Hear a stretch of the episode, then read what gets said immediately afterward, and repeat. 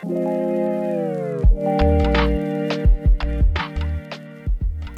my name is Matt Poole, and this is Unapologetically Catholic, the podcast where we dive into the different doctrines, dogmas, and beliefs of the Catholic faith to help explain why I personally am unapologetically Catholic and why I think that you should be too. This week, we are going to talk about Mary. Uh, it's something that actually, this Marian dogmas was the hardest thing for me to wrap my mind around into. Um, the well the Marian dogmas were the was the hardest thing for me to agree to before becoming Catholic. Um, it, it was the biggest holdup for me becoming Catholic, but now that I'm Catholic and fully understand the Marian dogmas and the why and the how and and everything else, um, it's probably one of my favorite things. Um, so yeah, I love Mary and I love talking about Mary. So uh, with that, let's get into it.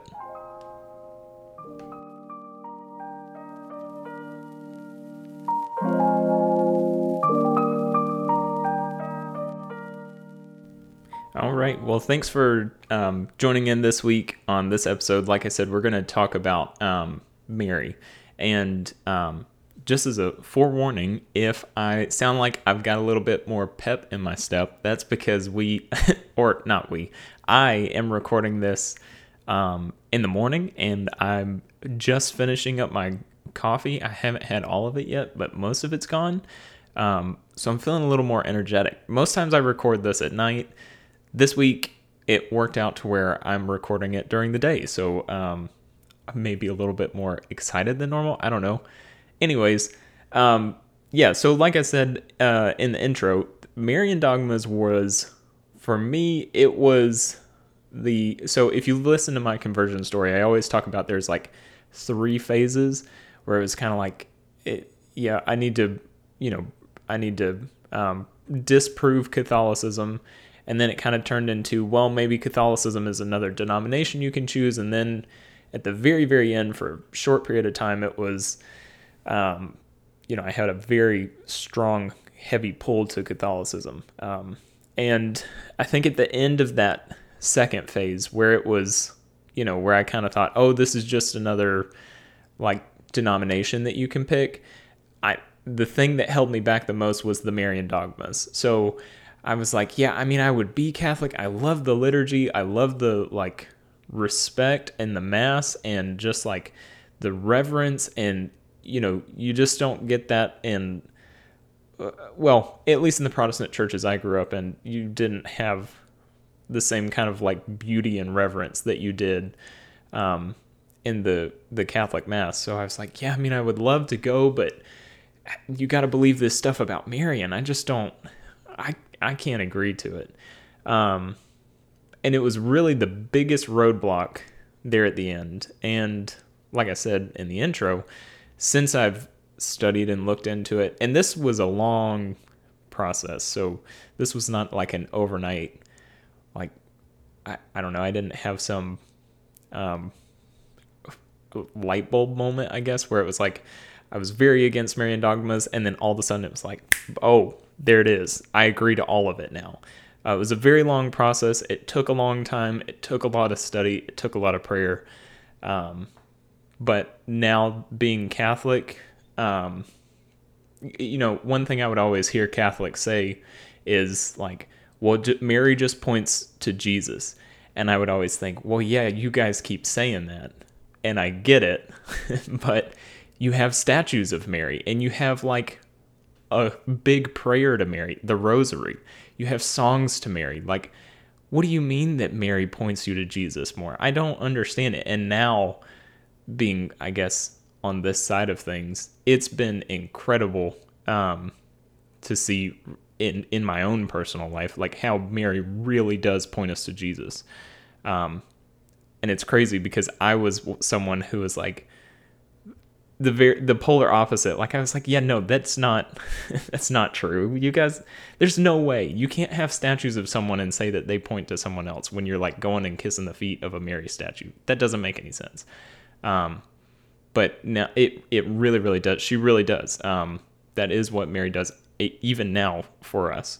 Uh, and reading back on her life in the Bible, even points us even there um, more towards her son. Uh, so this week we there's four Marian dogmas in the Catholic Church, and I kind of want to. I'm going to briefly go over all four, and then kind of dive into a couple of them a little bit more. Um, and then later in the episode, we'll talk about. There's a lot of like scripture connection between the Old Testament and um, Mary in the New. So I kind of want to bounce back and forth between those two.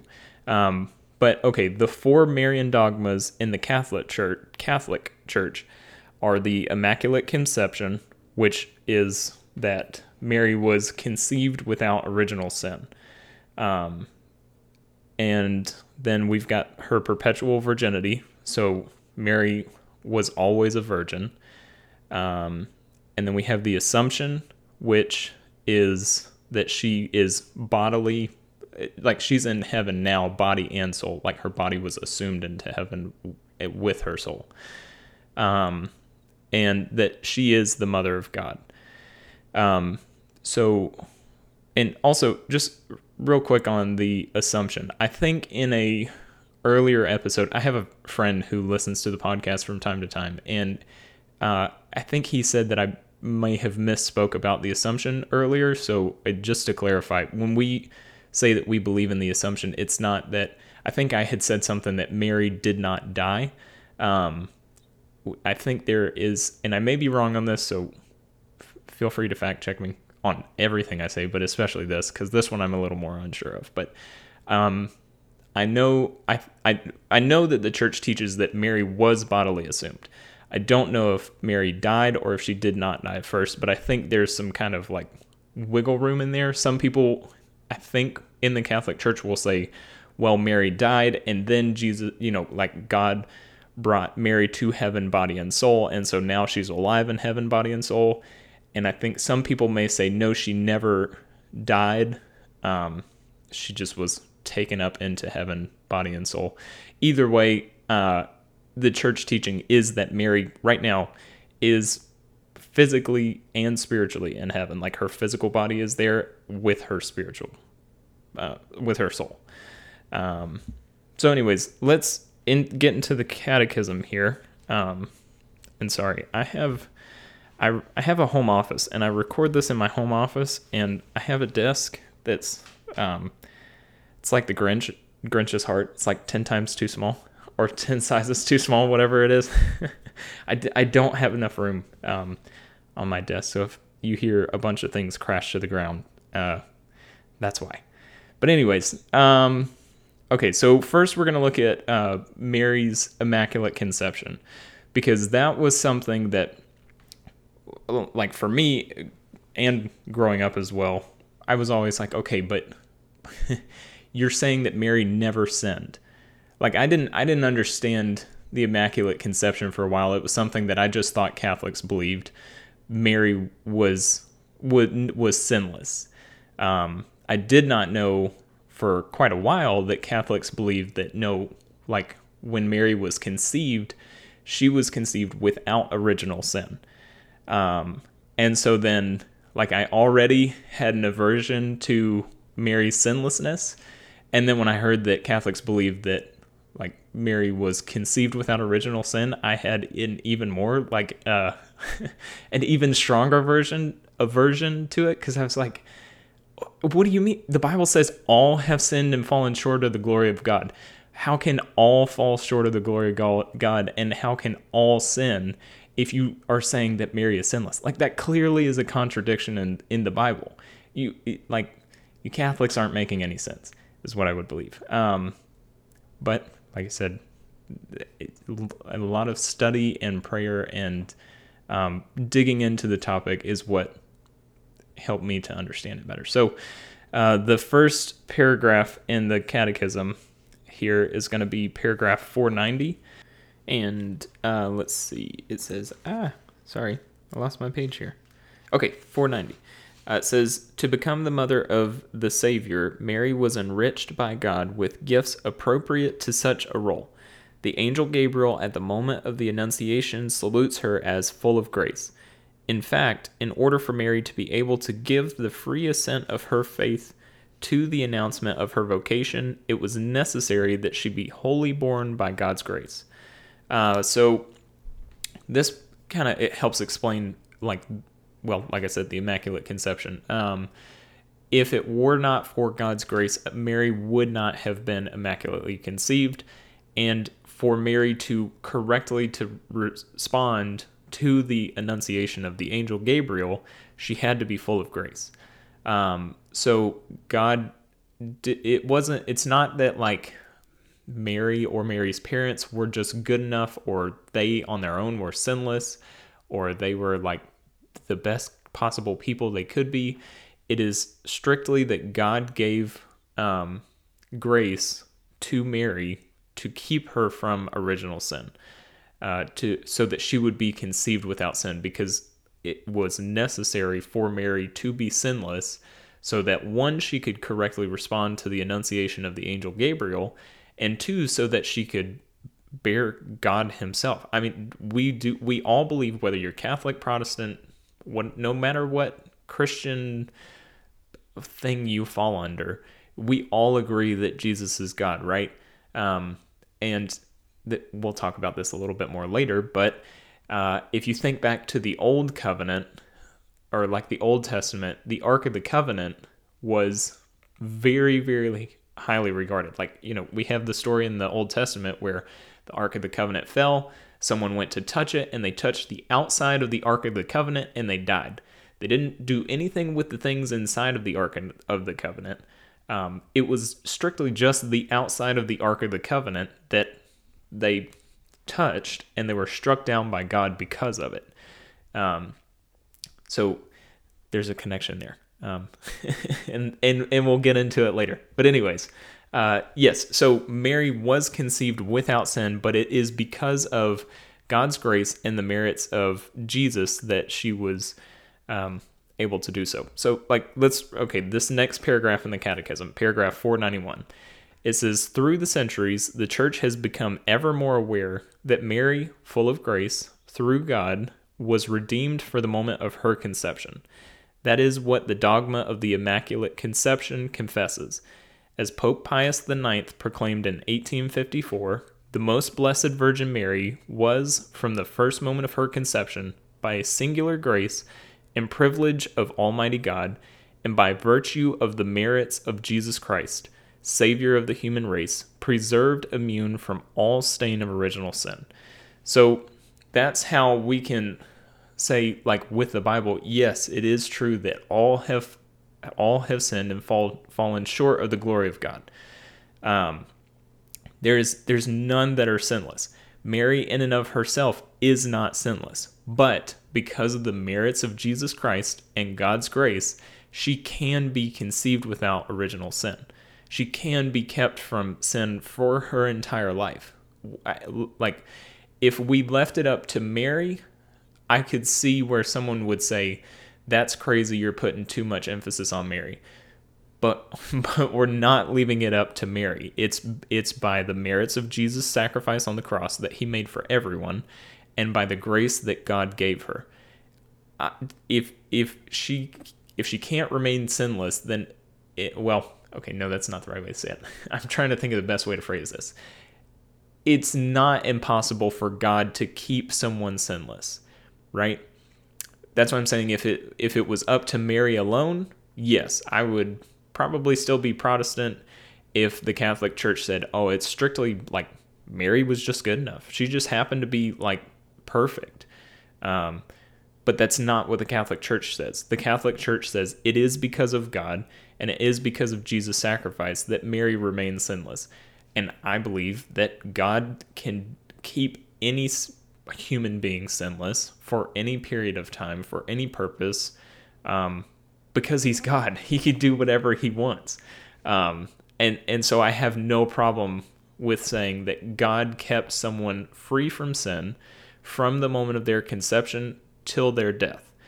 Um, and I think that's a very important thing to remember because a lot of times I think, uh, well, I, okay, me personally, I know that before I became Catholic, I would hear like uh, Catholics believe in the Immaculate Conception and they believe that Mary was sinless. But that's where I stopped. I didn't look into it anymore.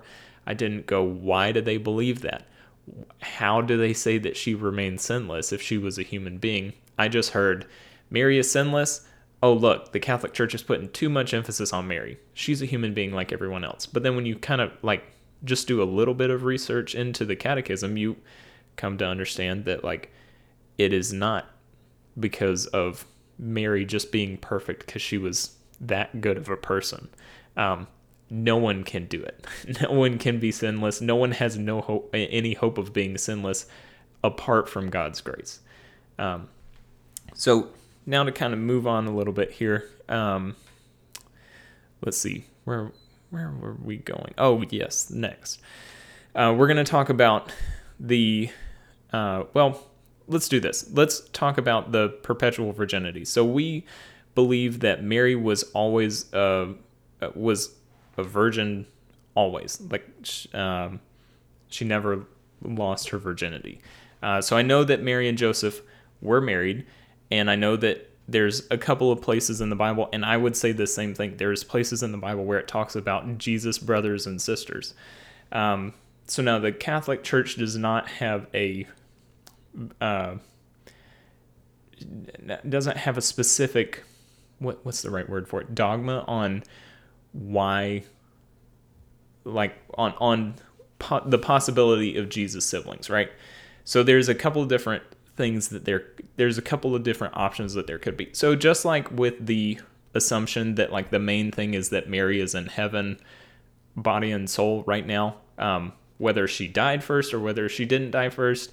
Uh, the church doesn't really say, but it does say that Mary is like the main point is that Mary is fully body and soul in heaven right now.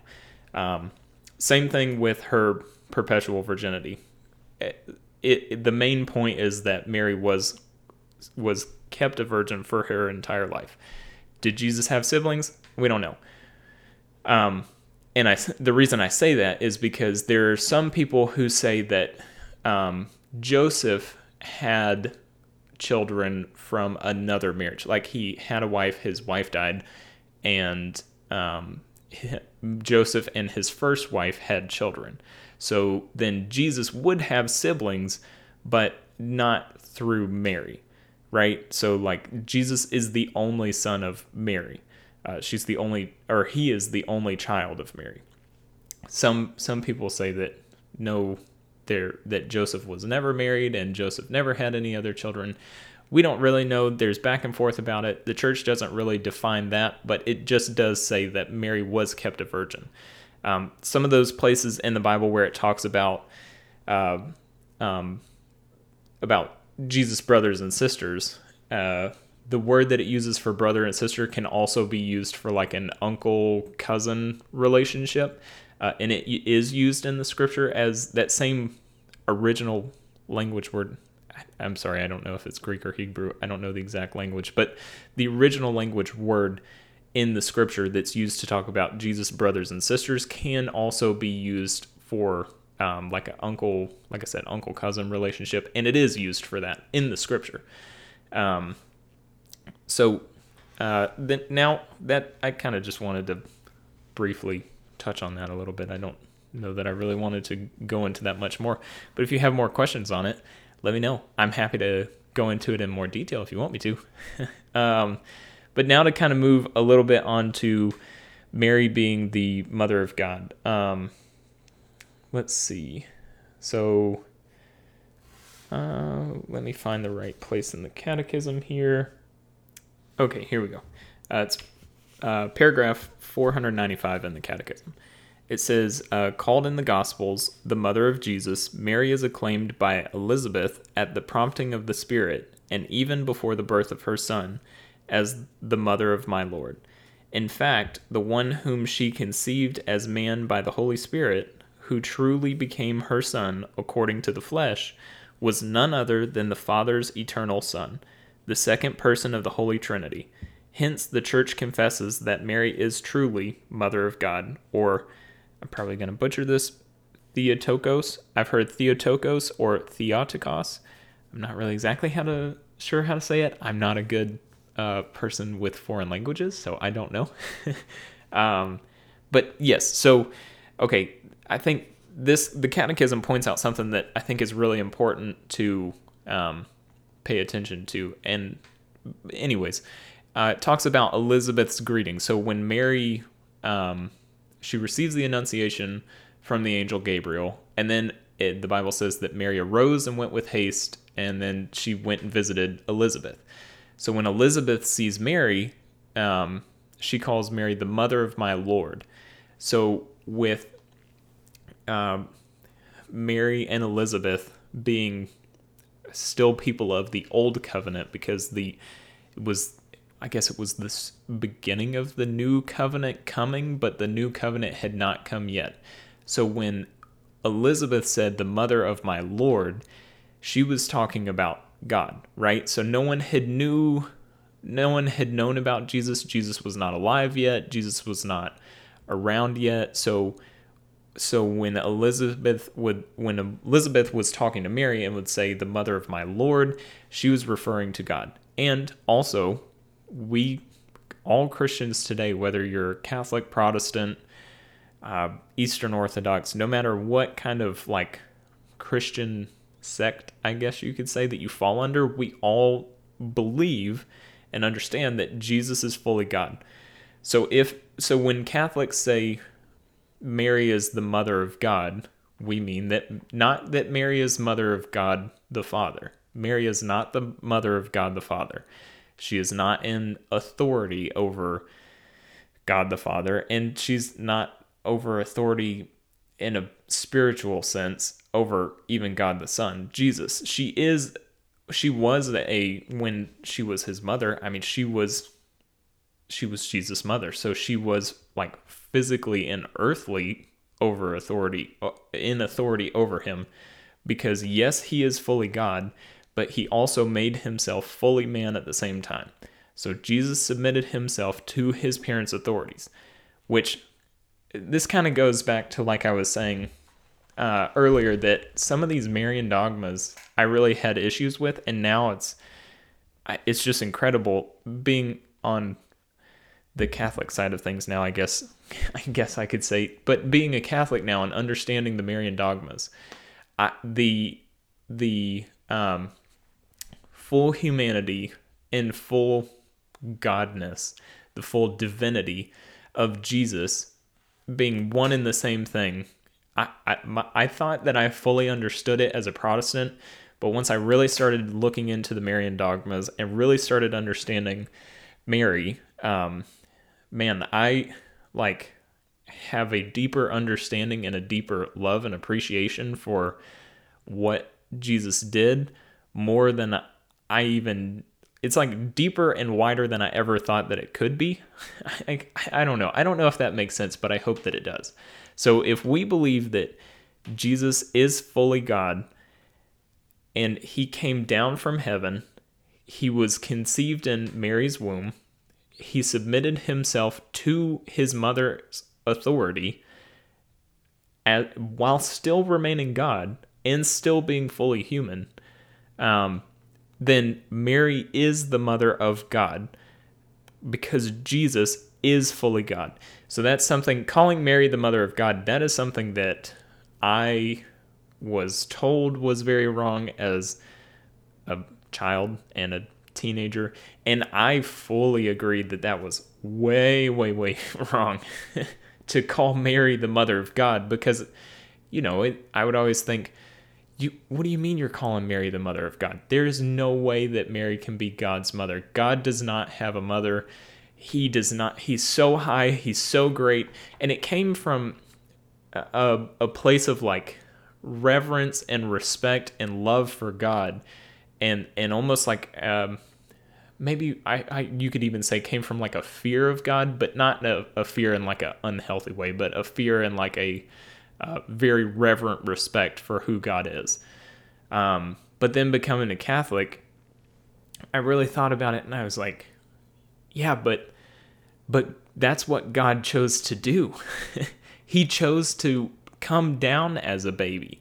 He was he was a embryo. He was a fetus. He was a little itty bitty innocent like unhelpful or not unhelpful he couldn't a helpless baby right like uh, okay i have a um gosh how old is emma my youngest is like just a few months old now four months old i have four kids and my oldest is five and a half and my youngest is four-ish months old um and and to look at all of them and go god the son came down from heaven and became like was just like them. Now, he was not like them in the sense that they have original sin, like they had the stain of original sin, um, and they can sin. Um, Jesus did not have that, right? So, like, Jesus absolutely was still God, so he did not sin, and he had no stain of original sin, but he was still a child. Like, he had to rely on his mother for food, he had to rely on his mother to keep him warm. He had to rely on his mother for comfort and and for that motherly love that only a mom can give. Um and it's not that like but he did all that while still remaining fully god but he chose to come down and and be just like a child be fully human as we are fully human except for sin um so that he could save us from our sins and so that's why I talk about like some of these Marian dogmas that I really was against that now like now that I fully understand them, it really has opened my eyes to an e- even deeper understanding of who Jesus is, who God is, and and the love that that God has for us. Um, you know, it's I, I would always just look to the sacrifice that Jesus made as the thing that saved us, which absolutely is incredibly important. And if Jesus had not died on the cross, we would have no hope of salvation. But he also, like his life, death, and resurrection, all are extremely important. And growing up, I kind of would always go, well, yeah, Jesus lived, but like, and he taught, and the things that he taught were extremely important, but like kind of like just skip to the good part of it, right? Like the the his death and resurrection, that's that's what saves us, right? So that's what we really need to look to. And I kind of would skip over the fact that no, he lived for 30 something years. Like he grew up, he was an infant. He was he was a helpless babe. Like he couldn't he couldn't feed himself food at 4 months old just like my four month old baby can't feed herself food. He like needed help learning how to crawl. He needed help learning how to walk. He needed help learning how to get dressed in the morning. Like like he was fully a human being. I'm sorry I'm laboring this point to death, but I I think it's important and it's something that for me has been really incredible to to deepen my understanding uh, for the love of God. And I and I just want to kind of ex- explain that to you listening to this. Um, because if you're not a Catholic and maybe you were like me and you kind of have some of these super hesitations towards some of the Marian dogmas, um, because it seems like the Catholic Church is putting too much emphasis on Mary, just want to hit the point home that it it does not the Marian dogmas don't bring more attention to Mary, and that Mary truly does point to uh, her son Jesus. She is always pointing us to her son. Um, so I think that maybe I've labored that point to death, but uh, just a, a, couple more things on um, Elizabeth's Elizabeth's greeting to Mary when Mary came to visit in the Bible. Um, Elizabeth was like what's the right word to say? She was shocked, I guess, or just like humbled and joyful to see the mother of her Lord. So, you know, when Mary came, Elizabeth said, And how is it that the mother of my Lord come to me? So I think that even Elizabeth understood the importance of Mary coming and bringing Jesus in a sense to her like Mary Jesus was in Mary's womb, right? And Elizabeth didn't go how is it that the Lord come to me? Or how is it that the Lord came to visit me? Or how is it that that God brought his son to me? But she says, How is it that the mother of my Lord comes comes to me? Um, not that like Mary is more important than Jesus or God. I think I've explained that well enough. But that just to put emphasis on the fact that like wow, like how is it that how is it that the ark of the new covenant is coming to me? Um, just like you know, the ark of the old covenant was an extremely important thing. I think I already said it. Maybe I didn't.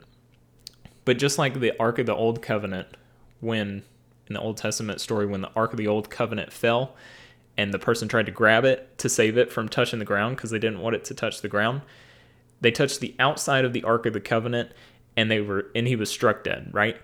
It wasn't that he touched the things on the inside of the Ark of the Covenant, which was the that was the important stuff, right? Like that was the the important main thing was on the inside of the Ark of the Covenant, though the out the the Ark of the Covenant itself was very ornate. It was set up in a very particular manner. It had to be a very specific way so that it could carry um, the things on the inside of the ark. But even when the person who tried to catch the old Ark of the Covenant touched it and died, same there's some like connection there between Mary being the new Ark of the Covenant and uh, the old Ark of the Covenant. And that's I will go into that a little bit later um, into a little bit more detail, but um, so uh, Elizabeth understood that Mary was the mother of God, um, and and like yes, Jesus is fully God. Mary was Jesus' mother, so Mary is the mother of God. She is not the mother of God the Son, or sorry, she is not the mother of God the Father, and she is not the f- mother of God the Holy Spirit. She is the mother of God the Son. Um, she's not higher than Jesus. She's not better than Jesus because, like I said earlier, it was only by Jesus' merits and by his sacrifice that she was saved in the first place. But God chose to that was God that was God's plan of salvation. So we're not elevating Mary, but we're just recognizing what God chose to do through Mary, um, which is bring about the salvation of the world. Uh, because God filled her with grace and because he kept her from original sin and from sin her entire life, Mary was then able to respond, and she did respond and say yes to the annunciation of the angel Gabriel. Um, and that yes to the angel Gabriel brought about the salvation of the world not through her own power, not through her own anything. I'd want to make sure that I that I make the point uh, that yes, Mary's yes was extremely important, and yes, it was necessary for Mary to say yes to the angel, but it was not because Mary had enough power in and of herself to say yes to the angel uh, that brought about the salvation of the world. It's be- only because Mary was first kept from original sin by Jesus' merits and by God's grace, and she was filled of full of grace uh, that she was able to say yes. So, okay. Um, so now I kind of want to talk about, like I said in the beginning, a little bit about connections between the Old and New Testament and uh, especially the Ark of the Covenant. But first, I want to read uh, First Kings two. Let's see. Um, uh, let's start. okay, let's start in verse twelve. Uh, Kings two twelve. It says, Then Solomon sat on the throne of David, his father, and his kingship was established. I'm sorry, I'm really bad with names too. Adad- Adonijah son of Haggith, came to Bathsheba, the mother of Solomon. Do you come in peace? she asked. In peace, he answered. And he added, I have something to say to you. She replied, Speak. So he said, You know that the kingship was mine, and all Israel expected me to be king. But the kingship passed me by and went to my brother. By the Lord's by the Lord's will, it went to him. But now there is one favor I would ask of you. Do not refuse me. And she said, Speak on. He said, Please ask King Solomon, who will not refuse you, to give me Abishag, the Shunammite, to be my wife. Bathsheba replied, Very well, I will speak to the king for you. Then Bathsheba went to King Solomon to speak to him for Adonijah. And the king stood up to meet her and paid her homage. Then he sat down upon his throne, and a throne was provided for the king's mother, who sat at his right. So, uh, and that ended it, verse 19. So it was 1 Kings 2 12 through 19. So I just kind of wanted to show there's a couple of things there in that story that are like a connection to Mary and Jesus' relationship. So Bathsheba, well, okay, so Solomon was at this time now king, right? And Mary, or uh, sorry, Bathsheba was would be the queen. Um, it's not like a king and queen like we know it today, like a husband and a wife is king and queen. Uh, it would be the king would be Solomon, and then his mother would be the queen or Bathsheba. So uh, just to kind of, well, I'm going to start closer to the end of the verse. So we call Mary the queen of heaven and earth, right? Uh, Catholics call Mary the queen of heaven and earth. Why do we call Mary the queen and he- queen of heaven and earth? Well, because Jesus is the king, right? And Mary is his mother. So if Mary is Jesus' mother and Jesus is king, then it would make sense that, like in this story in the Old Testament, where Solomon was Bathsheba's son, that and he was king, that made Bathsheba queen, then Mary, being the mother of Jesus, is the queen. And what is Jesus king over? He's king over heaven and earth. So what does that make Mary queen over? Mary is queen over heaven and earth.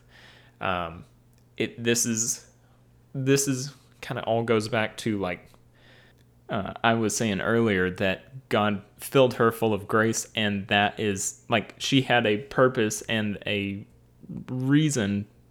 Um, she needed to be set apart for something, and so this is what she was set apart for. Um, so then to kind of move up to the beginning verses, verses like 12 through 18, um, we can see that um, Adonijah wanted something from the king. And why didn't he just go to the king himself? Why didn't he just go talk to Solomon himself? There's a lot of times where, and we'll do an episode on this later about like prayer to Mary and the saints. So we believe that we are, just briefly, on prayer to the saints of Mary. We believe that we are all one family of God. There's not a like alive family of God and dead family of God. There is one family of God, right? So we can ask the saints in heaven and Mary to pray for us for certain things. So Adonijah th- thought, I know, I want something from the king, but instead of like, I need to ask his mother. And and right here, um, uh, where is it? He says, uh, okay, please ask King Solomon, who will not refuse you, to give Abishag the Shuman, Shunammite to be my wife. So, uh, not that like Bathsheba would twist Solomon's arm or like she had some kind of authority over him or she would force him to do anything. Um, but it, but like that's she's the queen. Bathsheba is the queen and Solomon is her son. So like I, I don't know. If, if you have a good relationship with your mom, I have a very good relationship with my mom. I love her to death. Um, shout out, mom, if you're listening. uh, um, if you have a good relationship with your mother, then like if your mom asks you to do something, like you want to please your mother, you want to make your mom happy, you want to like, if she asks you for things within reason, you want to do them, right? So it's the same with Mary and Jesus, and we can see this at the wedding feast in Cana. Mary, Mary went to Jesus and said, they have no they have no more wine. And then what did he do he turned the water into wine right so maybe he would have done that without her asking I, you know i'm i'm sure that if he wanted to, he would have like it's not that Mary had to ask him to make more wine, but it, that's his mom and he said they have they don't have any more wine. And so then she turned to the servants and then after he responded to her, uh, then she responded to the servants and said, "Just do whatever he tells you." Right? So like Jesus didn't say yes or no. I mean, I guess maybe if you read the story, maybe it sounds like more of he was saying no because he said, "What concern is that to me or you? For my hour has not yet come." Um, but then Mary, even after he said that, looked at the servants and said, "Just do whatever he tells you to do." Um, so, you know, it's this. It's the same. It it is the same even now. Uh, we can go to Mary and ask her to ask things uh, from her son on our behalf. I think that I said that correctly, but I may have said that in a very confusing way. Um, just like in this story, where uh, Adonijah wanted something from the king, but he went to her mother and asked, went to his mother and asked his mother to go ask him for Adonijah. Same thing we can do with Mary. Now, does that mean that, like, like I don't know, we believe that Jesus is just too far detached and we're too far separated and we can't go ask Jesus directly for ourselves. No, not at all. That is not what that means at all. Um, but it does mean that that well, we agree with the Bible, like where it says that the prayers of a, of a righteous man avails much. Who's more righteous than than Mary? If Mary was full of grace, if she was kept from original even original sin by the merits of Jesus, then it, like who's more righteous than her, right? Um, so why would we not go ask her to ask her son for things? We can absolutely go directly to Jesus. We can go directly to God. We can ask them, you know, ourselves all day long, and there's no problem with it. We, you know, it's not like we're too scared to go talk to God the Father. He's a loving Father who desires to hear from us, right?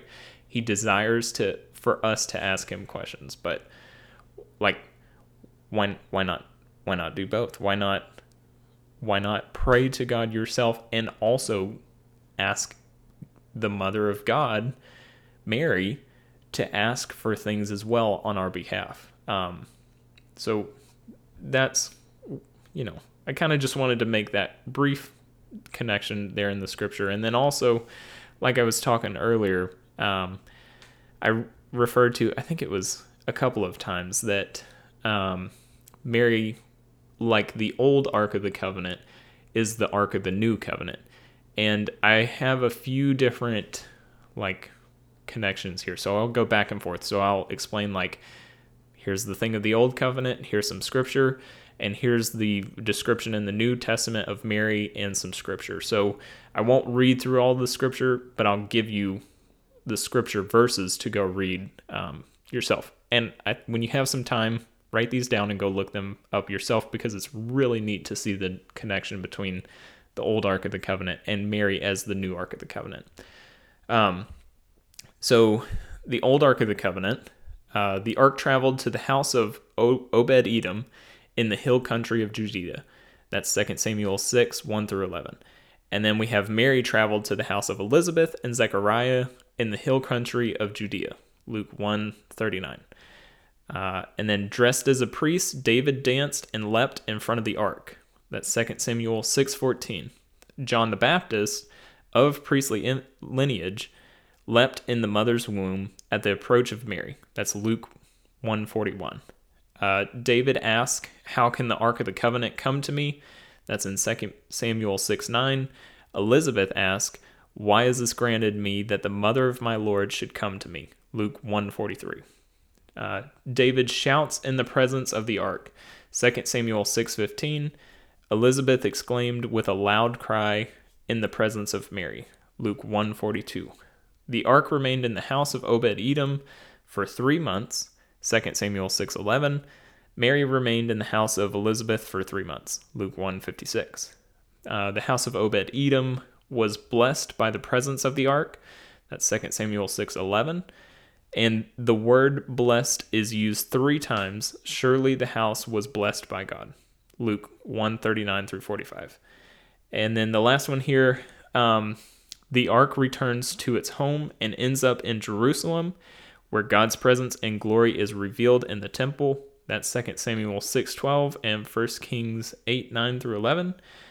And uh, Mary returns home and eventually ends up in Jerusalem, where she presents God incarnate in the temple. Luke 156 and Luke 2:21 and 22.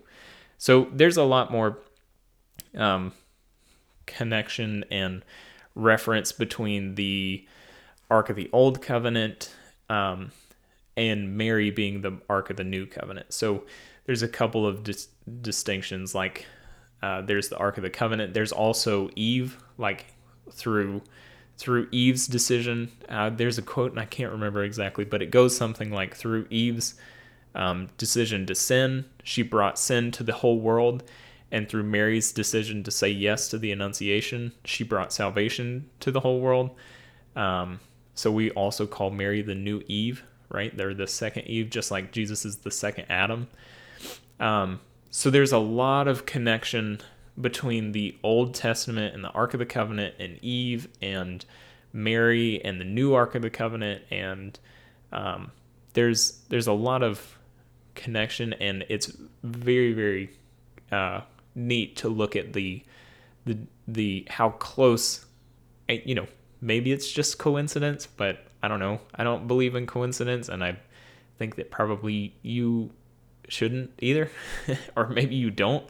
Like i think we all believe that like god has a plan and a purpose for things and things don't just like happen to happen but god sets things up for a reason and it just to me seems a little it seems too close to just be like oh it just that's just how it happened to happen with uh, mary. And and the ark of the old covenant like the connection between the two um, but yeah that that's a brief-ish uh, description of of like what we believe as Catholics um, on Mary, and like I said, I love Mary. Uh, I love all, all, the like the prayers and devotions and different things to Mary. Um, they're great, and I think they're great because I personally have seen how much like uh, if you I, I guess the way I could say it is if you give yourself to Mary, she will point you even more to Jesus. Like I was saying earlier, the more that I understood the Marian dogmas,